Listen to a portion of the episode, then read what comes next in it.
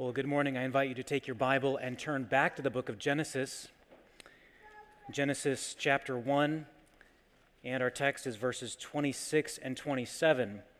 Again, what was just read is a poetic commentary on this most foundational teaching of Scripture that answers the question raised in that psalm What is man? What is man? What does it mean to be a human being? People have been asking that for a long, long time. What is a human being? What does it mean to be human? People are still asking that. Uh, that question, uh, it, it, it comes upon us. Any person who's thinking carefully at some point asks themselves, what does it mean to be a human being? And philosophers have wrestled with this uh, for, for ages.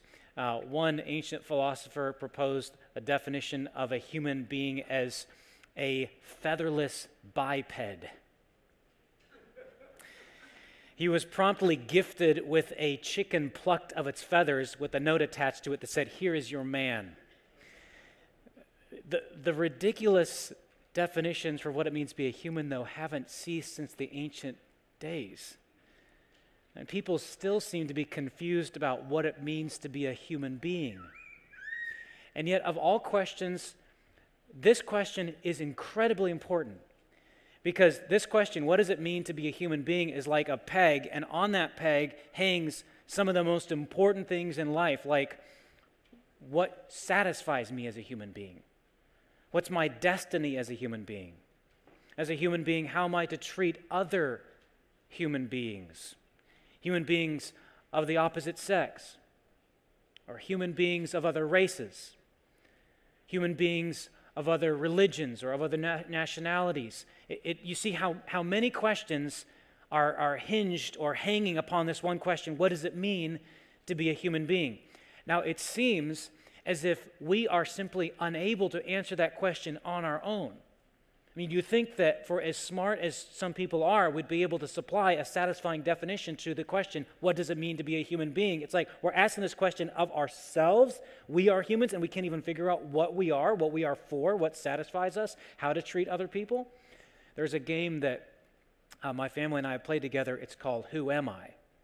I don't know if some of you have played this game before. You, you put a card on your forehead, and that card has written on it, like a, a duck or a giraffe or a toaster or something. And by asking yes or no questions, you're supposed to, about yourself, you say, Who am I? Am I Am I a mineral? Am I a vegetable? Am I an animal? You know, whatever. You're trying to figure out what you are. And by asking a series of yes or no questions and the answers coming back to you, finally figure out what you are. It's almost as if we have a label, but we can't see the label. We need someone to tell us what we are as human beings. But if you think about the condition of our culture and our society, it really does seem like we have lost that answer. The, the, whatever key is, it is that unlocks the mystery of the human condition, it seems like we've somehow misplaced. If, if you have car keys with you this morning and you were to accidentally leave your vehicle keys on the bench that you're sitting on and go to your car and realize, oh no, I don't have my keys with me, you can't open your car. You can't start your car you feel frustrated, you can't, your car isn't going to do what it's meant to do because you can't unlock it. Or if you come to your computer and, and you're supposed to log in and you can't remember your password, you've been there, I know you have. I've been there many times. What was the password?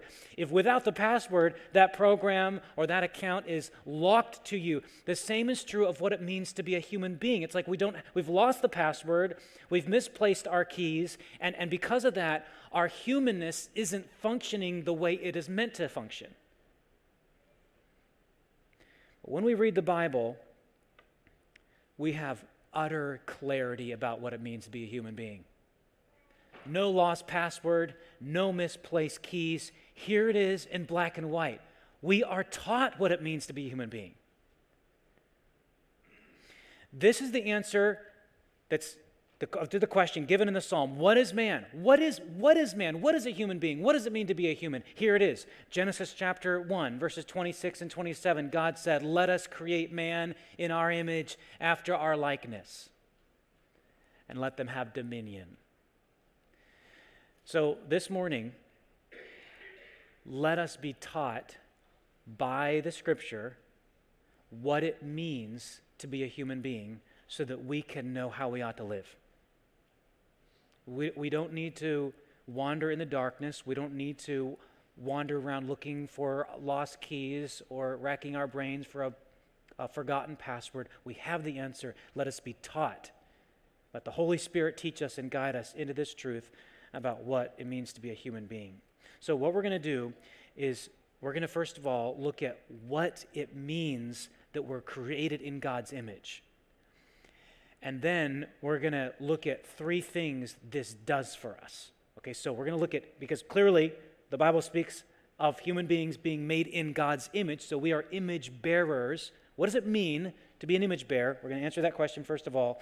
And then we're going to look at three things this knowledge does for us.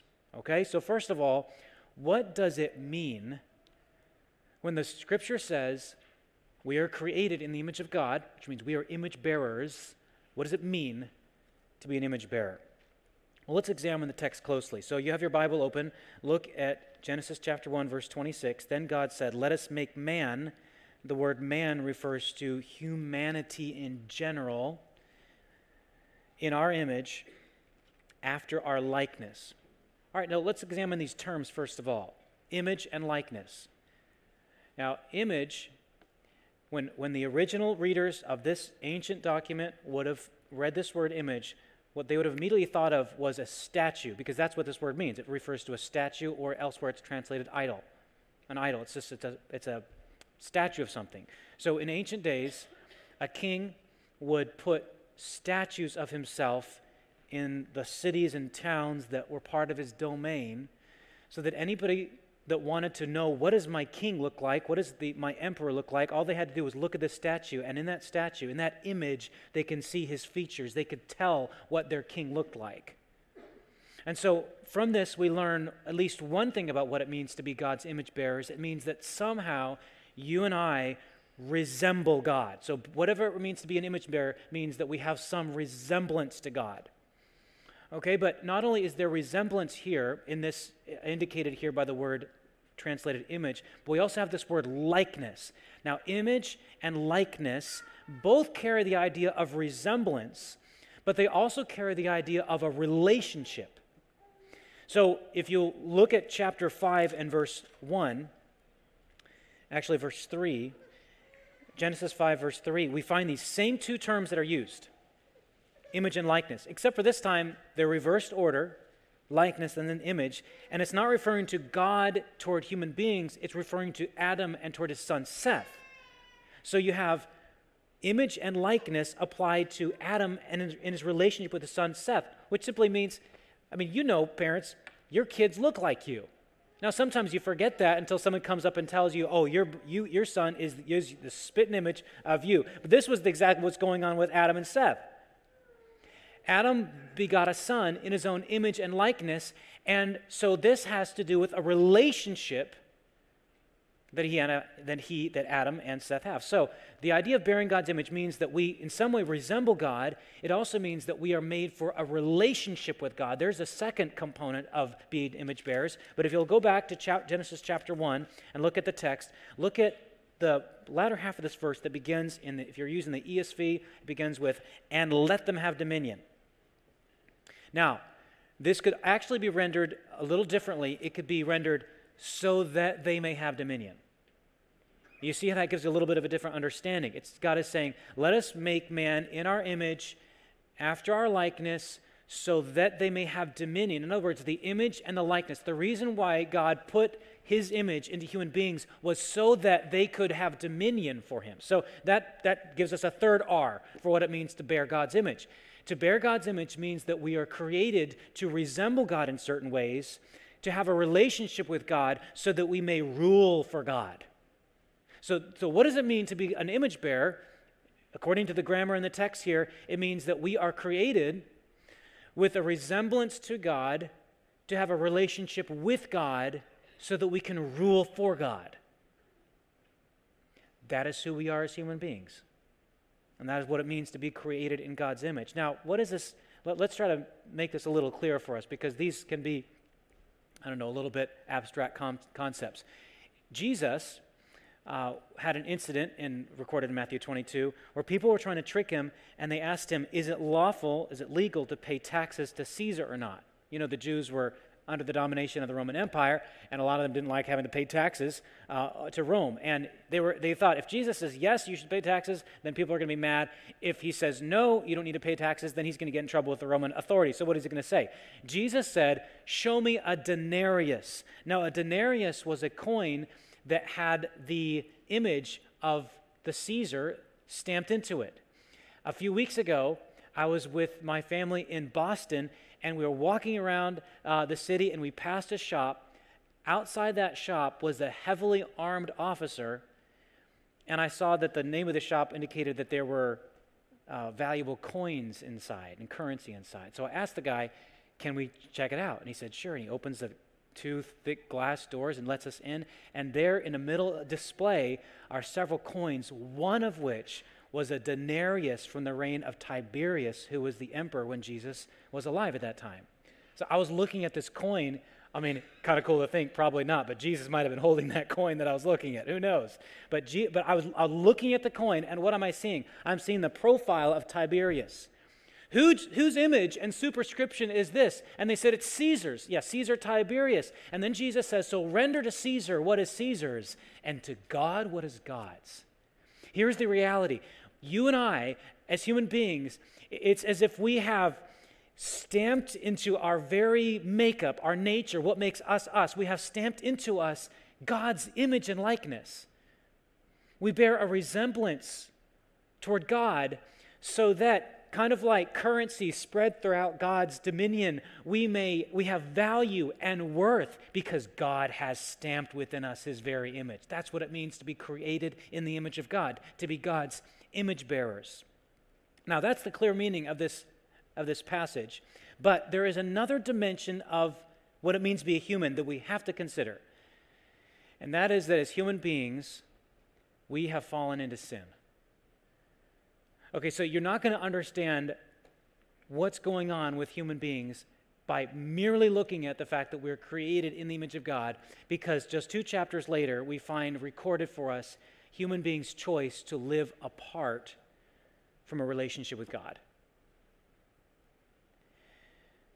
What's the key to understanding human, the human condition? What's the key to understanding, yeah, your own ambitions, your sorrows, your longings for greatness, but your inability to achieve it, your addictions, your relational struggles. It all goes back to the fact that you are created in God's image but have fallen into sin.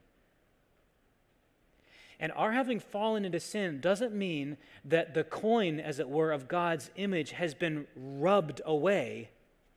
Some people think that it means that we're no longer created in God's image. We still are God's image bearers. Elsewhere in Scripture, after the fall, after human beings decided to sin, we still have reference to the fact that you and I bear God's image. That hasn't gone away. Then what's happened? It's almost as if the currency is being used to purchase the wrong items. We still bear God's image, but every part about us is now being used in perverted and distorted ways. For example, the prodigal son. Most of you are familiar with the story. If you're not, very briefly, there is a wealthy man. He has a couple sons. The younger son comes to his father and says, Dad, give me everything that I would inherit on your death.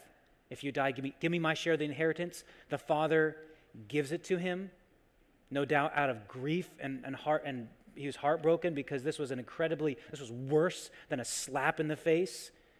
This is like saying, Dad, I wish you were dead. Give me, give me everything that I, I'll be, be owed me upon your death. He takes the wealth, he goes into a far country, and he spends his money in riotous living.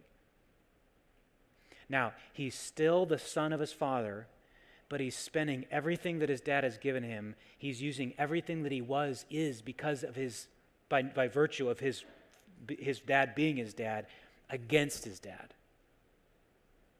if you can imagine just a moment for, with me what it would have been for this prodigal son to walk into the red light district of a faraway city and a couple guys in a bar or a nightclub or something recognizing him.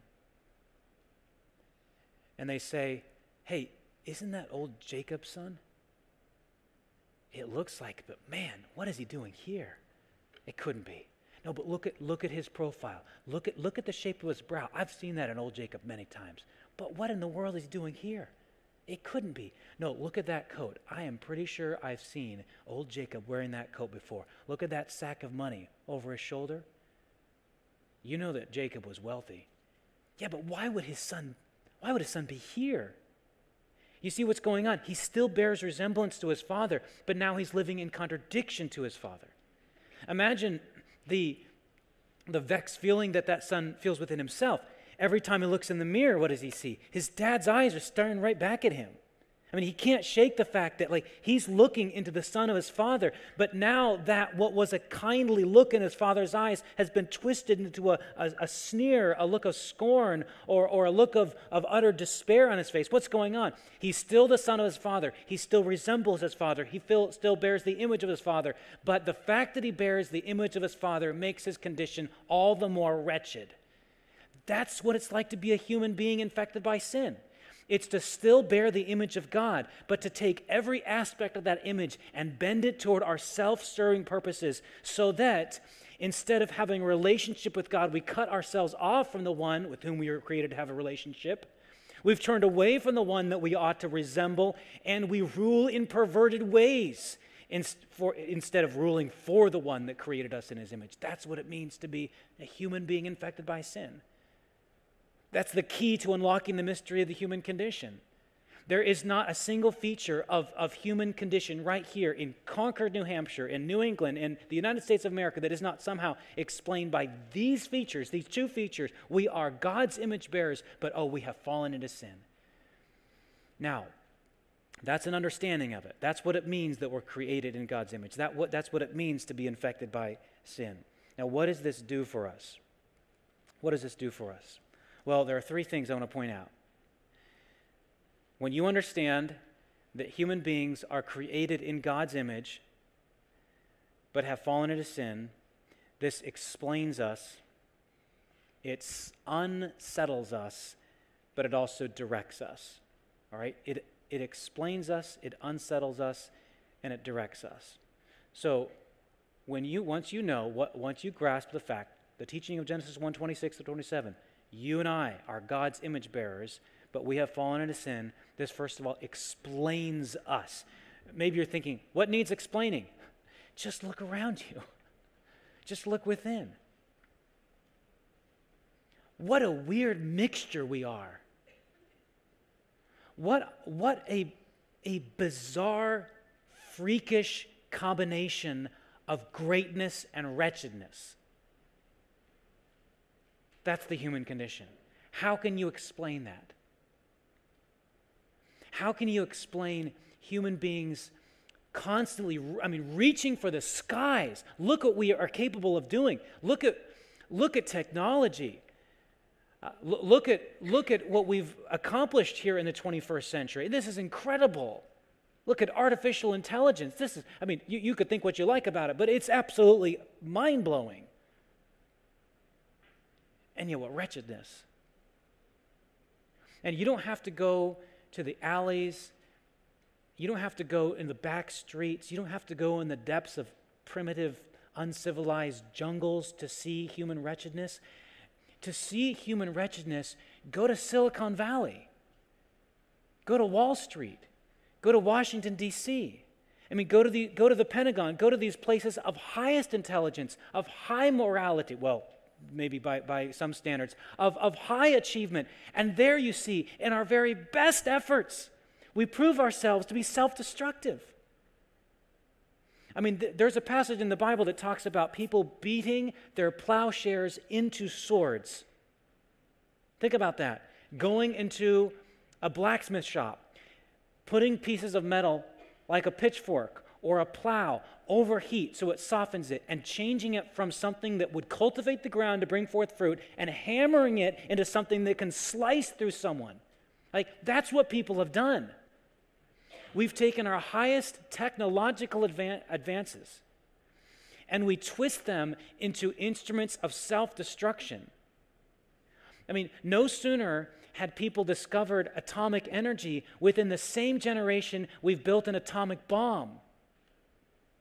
You don't have to go into the, into the gutters and the, and the valleys to look for human wretchedness. No, look for it on the top of human achievement.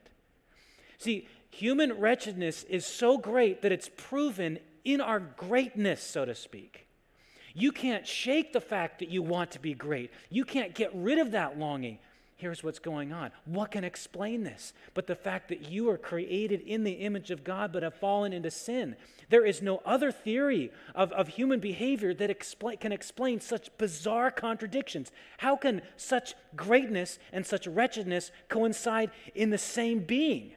I mean, take all kinds of attempts to explain what human beings and uh, the way they are enlightened thinkers thought had they had unbridled optimism in human progress. Oh, if we could just gain more knowledge and learn more, then then human beings can be perfected. We can gain certainty of knowledge. We can work out our differences like a math problem. We can understand all these things. It was in the most enlightened nation of the world, Germany, that there was a channel from hell just unleashed upon the world.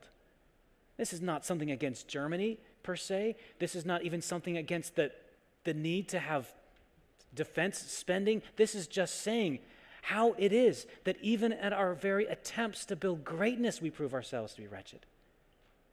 What, what can explain this?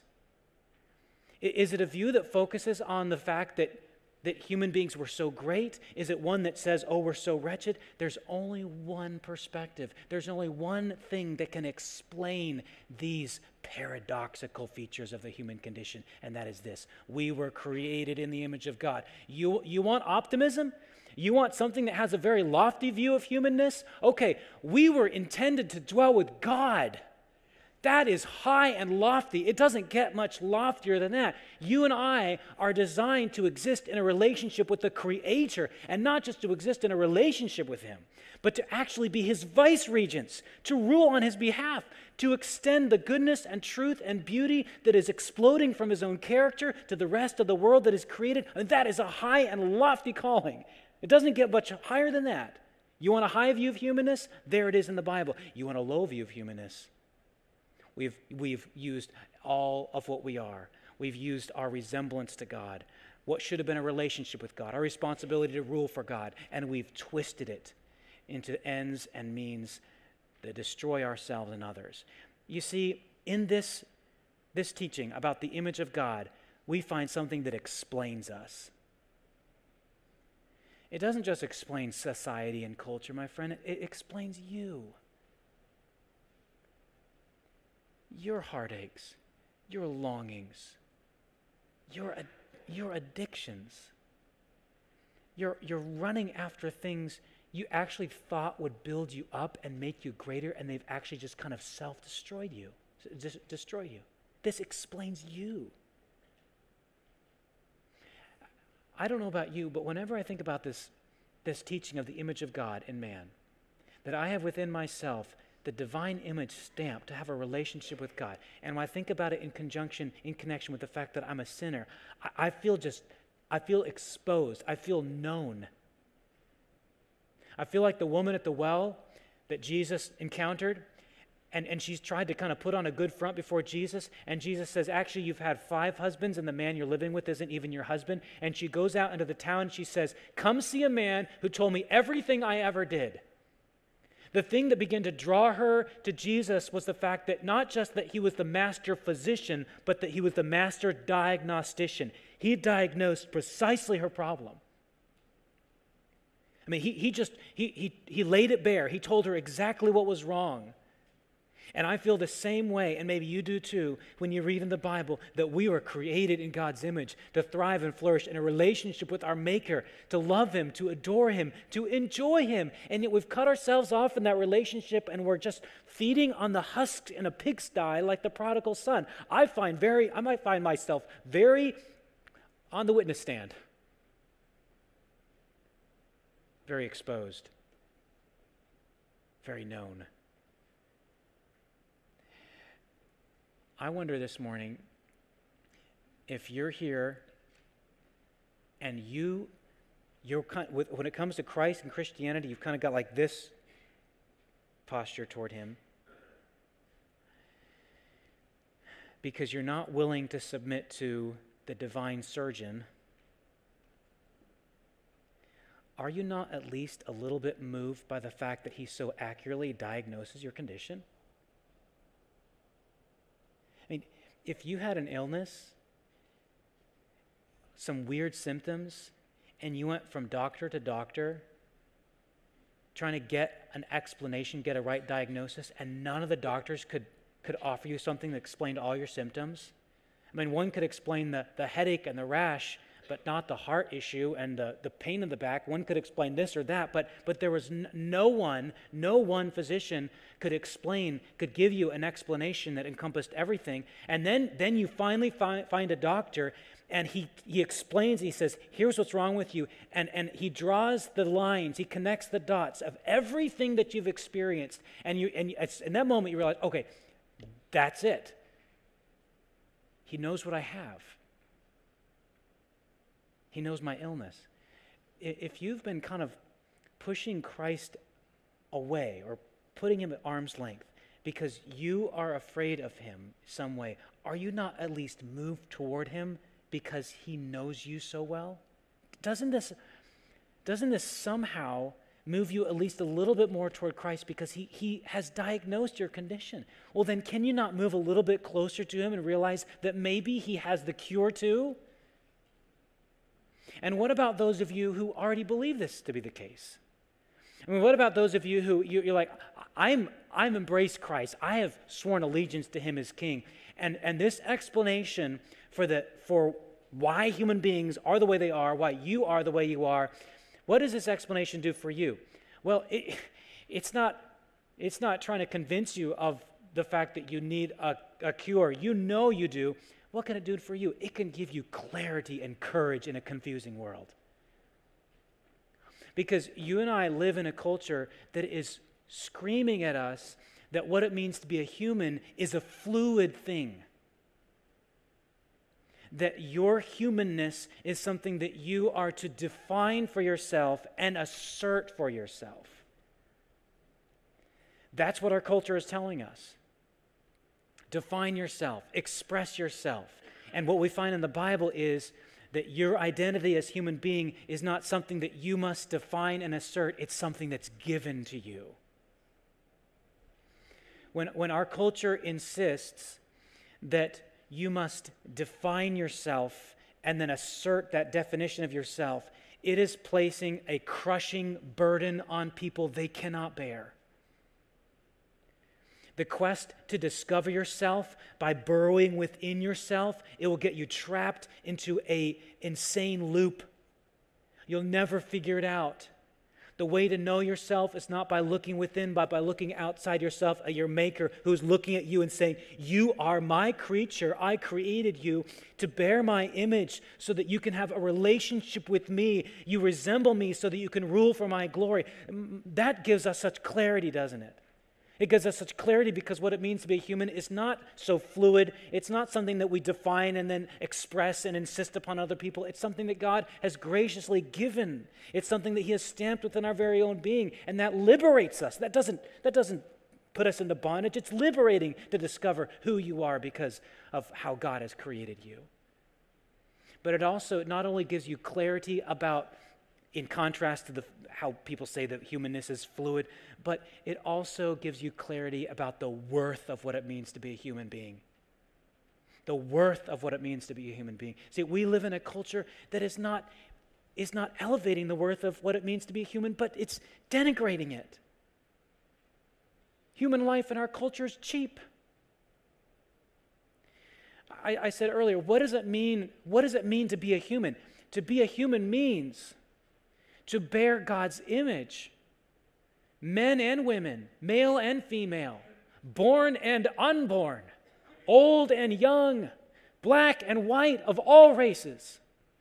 That is why, my friend, to stand on the side of the Bible is to stand against abortion, is to stand against racism, is to stand against discrimination. Why? Because every human being bears the image of God and thus has intrinsic value. And knowing this, and knowing the power of explanation given in this, and knowing the fact that there is no other theory about human nature that can s- satisfactorily explain our perplexing condition, it gives us courage to confront our culture and clarity about the value of human life. Every human life is valuable. Jesus said, What shall a man give in exchange for his soul? Not the whole world, not the whole world. But if you believe about, that about yourself, are you willing to believe that about others? Do you realize that as you walk around this world, the people sitting on your pew right next to you, they're God's image bearers too? The people that you, C.S. Lewis put it this way, the people that you bump shoulders with, that you admire or snub or criticize or gossip about, they are God's image bearers, and one day they will live somewhere forever. There is no mere mortal. We're all immortal. And for those who are believers in Jesus Christ, the Bible says that we one day will be changed to bear his image perfectly. When you criticize, snub, scoff at, scorn, gossip about a human being, you are doing that toward God's image bearers. Th- this, was, this was the logic of the Apostle James when he wrote his letter. He said, The way we use our tongues, one moment we bless God, the next moment we curse human beings. He says, this ought not to be. Why? We're speaking of God's image bearers. We ought to give every other human being such respect. This gives us clarity, it gives us courage, it gives us compassion because it explains us. It explains us. Before I move on from that point, my friend, let me just say this to you directly. For those of you who may be doubting it, your life, your life is valuable.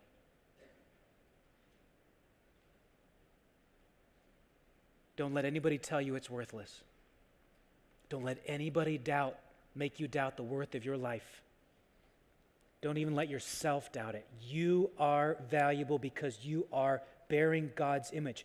Lost, perhaps, straying, perhaps, gone a direction you ought not to, perhaps, but you are valuable in God's, uh, God's eyes. Was the prodigal son any more valuable to the father just because he started coming back to him? No, he was as valuable when the father saw him at a distance, running toward him, and his father running toward him, as he was when he was feeding on the husks in the pigsty. My friend, no matter how far you are from God, God wants you to come back. He has put his image in you. Render unto Caesar the things that are Caesar's, yes, but to God the things that are God's, and you belong to God. I taught a membership class this morning, and one of the men in that class, I, I know he would not mind me sharing this. He said that when he, at a point in his life, he had strayed along, he had strayed away from God. He said there was a song that he had learned as a little boy in church that kept coming back to his mind. He said he couldn't get it out of his mind. He had learned it as a little child. He couldn't get it out of his mind. For days, he said, it was the song Softly and Tenderly Jesus is Calling.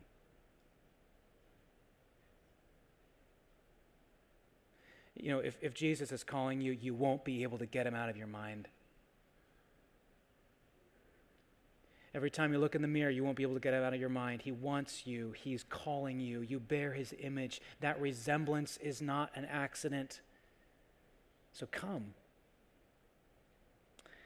This not only explains us, but it also unsettles us. The, the fact that we are that we bear God's image, but have fallen into sin, we ought to find very unsettling. And here's why because it tells us that everything we are as human beings, as noble and lofty as we can be, everything we are has now been twisted in a wrong direction. And in that truth, you find a confirmation for your deepest suspicions about what's wrong. And that it's really bad. It's, it's even worse. It's, it's worse than you know. You have abandoned the very one who loves you the most. It's not that you're a little messed up. It's not, it's not just that you've made a few mistakes. It's not just that you've gone a little astray. It's much worse than that. And maybe you're thinking, this is why I don't like to come to church, because the guy gets up and tells me every, how bad I am. The, my friend, the, the doctrine of sin is a reality without which you will never understand yourself. And furthermore, it's actually the gateway to the best news ever. But I'm okay with you being unsettled for, for just a few moments in a service if you can settle once and for all your relationship with God. It's worth it. It, yes, it's unsettling. Yes, it's un- unsettling to discover that you were created to have a relationship with one that you've, you've cut him off from your life, that you resemble one that you were supposed to adore and enjoy, that you now are reigning and ruling in such a way that is not bringing him glory. That's unsettling indeed, but it's something that if you don't realize and come to an understanding of, you'll never turn to the right path. So, yes, this reality, the scriptural truth, it both explain, it does explain us. Yes, it does. It also unsettles us. But I move quickly to this third point, and that is that it points us. It points us to Jesus. And here's why Genesis chapter 1 sets forth the fact that what it means to be a human being is to bear God's image. That's settled. We explain the meaning of that. We looked at it in, in the perspective of our sinfulness. Okay. Then, before I came up to preach, Kim read Psalm 8 that asks, What is man that you're mindful of him, or the Son of Man that you Pay any attention to him. You've made him a little lower than the heavenly beings. You've crowned him with glory and honor and given him dominion. You know what? As you look toward the New Testament, you realize that that psalm, which is a poetic commentary on Genesis 1 26 and 27, that psalm finds its fulfillment in a man from Nazareth named Jesus. He is the one true image bearer of God. That's what the New Testament teaches. When we look, when we follow the star of the image of God in the Bible, it hovers over the little stable in Bethlehem and points to Jesus, who is the one who perfectly fulfills everything the image of God is meant to be. How so? Well, what it means to be created in the image of God means that we're to have a resemblance. We have a certain resemblance to God. Where do you find a perfect resemblance to God? Where do you find, where do you find a human being perfectly resembling God? Don't look at me. Don't look at the person on your pew. Don't look in the mirror. Where do you find the person that perfectly resembles God? Throughout his life, Jesus kept telling people, Look at me. Who does that? Seriously, who does that? Jesus kept telling his disciples, You want to understand who God is? Watch me. Near the end of Jesus' life, before he went to the cross, his disciples, he said, I'm going back to the Father. And they're like, Oh, I sure wish, I sure wish we could see him. Jesus said, I'm going to return to my Father. And they're, they're, they're saying, oh, We really would like to see the Father. And Jesus said, Have I been so long with you and you, you don't even know me? If you've seen me, you've seen the Father. Why? Because Jesus is the image of God who perfectly resembles the Father. Furthermore, Jesus was the only human being who perfectly related to the Father. He enjoyed a perfect relationship with God as his father, always obeying him, always loving him, always adoring him. He says, I always do the things that please my father. And Jesus, because he perfectly resembled the father and because he perfectly related to the father, he also perfectly ruled for the father. If you know anything about the life of Jesus, you might be asking, ruled? How did he rule? What I know about Jesus is not that he ruled. He never wore a crown, well, not a golden crown at least. He never lived in a palace. He never was surrounded by courtiers. He never held a golden scepter. How did he rule? No, the end of his life, he mounted not the stairs to a palace, but a hill called Mount Calvary. He was put not upon a throne, but upon a cross. How did he rule? My friends, that is how he ruled.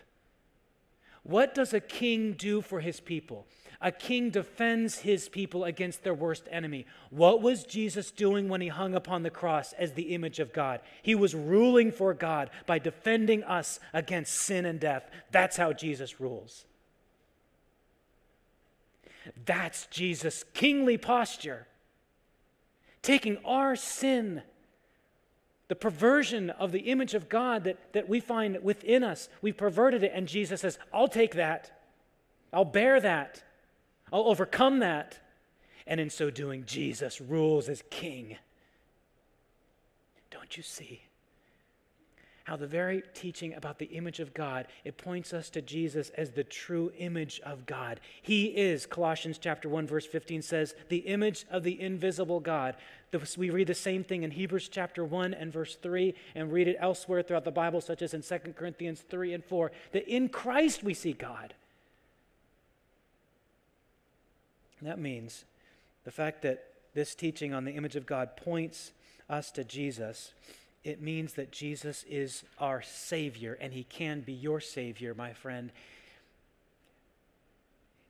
if you swear your allegiance to Him. If not, you are unprotected. Have you done that? It's amazing to me. I was sharing with the group at our 8 o'clock prayer meeting. Sunday after Sunday, I look out in this congregation, I see, I see faces that I don't know. I see people, in some cases, I know that you don't, haven't trusted in Jesus Christ as your Savior. I, I plead with you, my friend. Apart from Christ, you are unprotected. He is the King that can save you from your sin and the death that ensues from your sin. But He will not protect you unless you seek His protection. Take refuge in Him. You, you think, I'm afraid to do that. Hasn't He diagnosed your illness? Hasn't he told you exactly what's wrong with you? Then can you not you tr- can't you trust him to give you the cure too? And what is the cure? It is simply this, trust him. And for those of you who have trusted in him, Jesus is not only your savior, but he's also your goal. That is, he's your example. He's the one that you follow. You see, the, being Jesus being the image of God means not only that he saves us because now we are representative, represented by him, it also means that once we trust in him, that puts you and me along a process whereby God is making you and me more like Jesus. The theological word for that is sanctification. It is the process whereby God is making you more like his son, Jesus Christ, so that we will be, Romans 8, conformed to his image. You and I, as, as fallen image bearers, have distorted, perverted the image of God. Jesus corrects it. He is the true image of God. Now, under his protection, saved by him, we are increasingly becoming more like him. That's conformity to the image of his son, Jesus Christ. Now, how does that help us? Here's how it helps you. It means that everything that is going on in your life right now, everything, the grief that you feel in your heart at this moment, the temptations that you're facing, you face this past week, the temptations and struggles that you're going to face this week, everything that is happening in your life as a believer is part of God's chiseling process to make you look more like Jesus. There is, there's no accident, there's nothing random that's happened in your life. The, the trial that you have experienced in the past few weeks, the heartache that has been throbbing within your life, if you're a believer in Jesus Christ, it's not random, it's not throwaway. God's using it to make you more like His Son, Jesus Christ. That's called sanctification. You can be sure of that, my friend. There's four things you should know about that this process. I'll tick through the, these just by way of closing. First of all, this process is a gradual process of becoming like Christ. It's a gradual process. I don't know about you, but I get impatient with that. I want to I want to be like Jesus now. I'm not. It's a gradual process. The, the process of sanctification, becoming more like Jesus, it mirrors the biological growth. In fact, in the scripture, the, the Bible compares us to babies. Yeah, we got to grow like babies, like a plant, like a, a tree. planted by a river that stretches its roots toward the water source. My friend, if you're a believer in Jesus Christ, that process that God is at work in your life to make you more like Christ, it's gradual.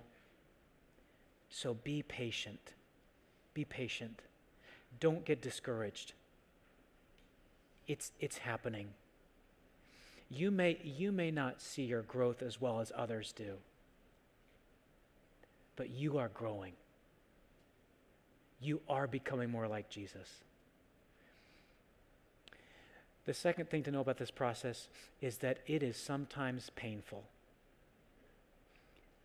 It is sometimes painful. The Bible talks a lot about suffering. Why suffering? I sure wish it weren't. I sure wish suffering weren't part of it. But God, in His wisdom, uses the painful things in your life to make you more like Jesus.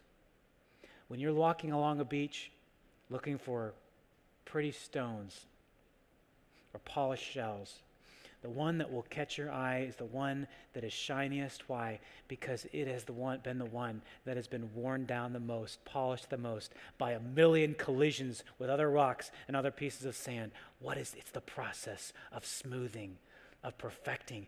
God's doing that in your life if God directs the polishing of every stone upon every beach in this world, surely He is concerned about the collisions that you're having, the little micro collisions or the macro collisions, the trials that you're facing.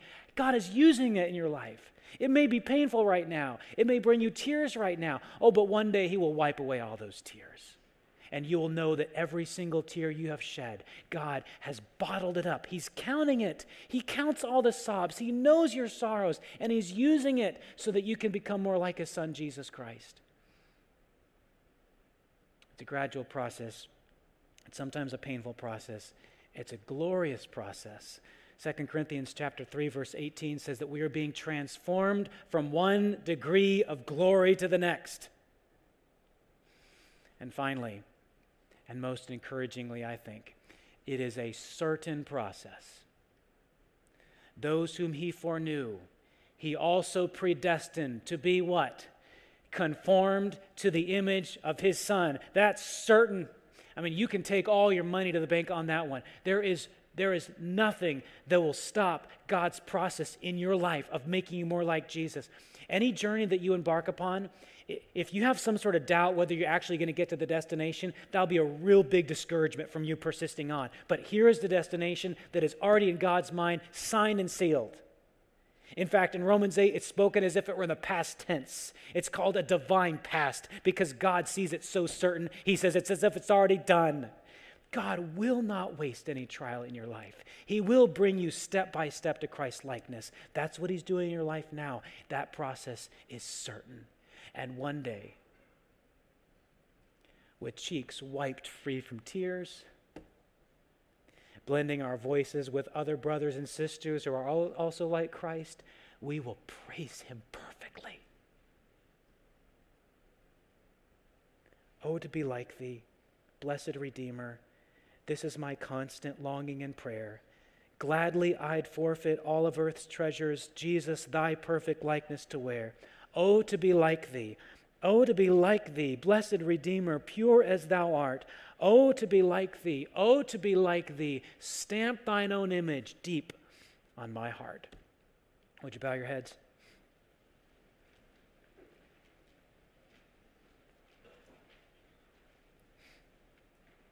Can we take a minute to think and pray? I don't know what what part of this truth from God's word you needed to hear this morning, but don't let it be wasted upon a busy afternoon or the thing you have going on next. Don't let it be wasted.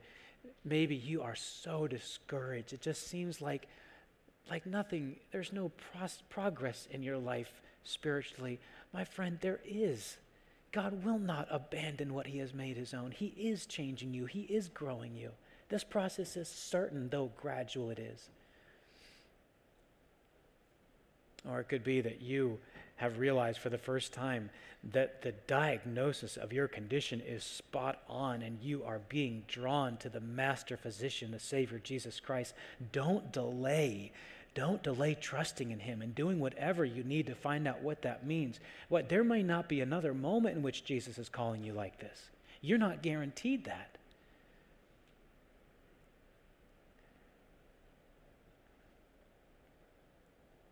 For all of us, we need to know that Jesus is the true image of God. And into that image, we are being transformed from one degree of glory to the next. Our Father, I pray that you would take what we've heard and learned and seal it to our hearts. Use it, I pray, to draw us closer to you. And if there's anyone in this room who is still not running to Christ, who is still putting Christ at a distance, I pray that he or she would come to realize that in Jesus is to be found all the treasures that they could ever want and need. And we pray this in Jesus' name. Amen.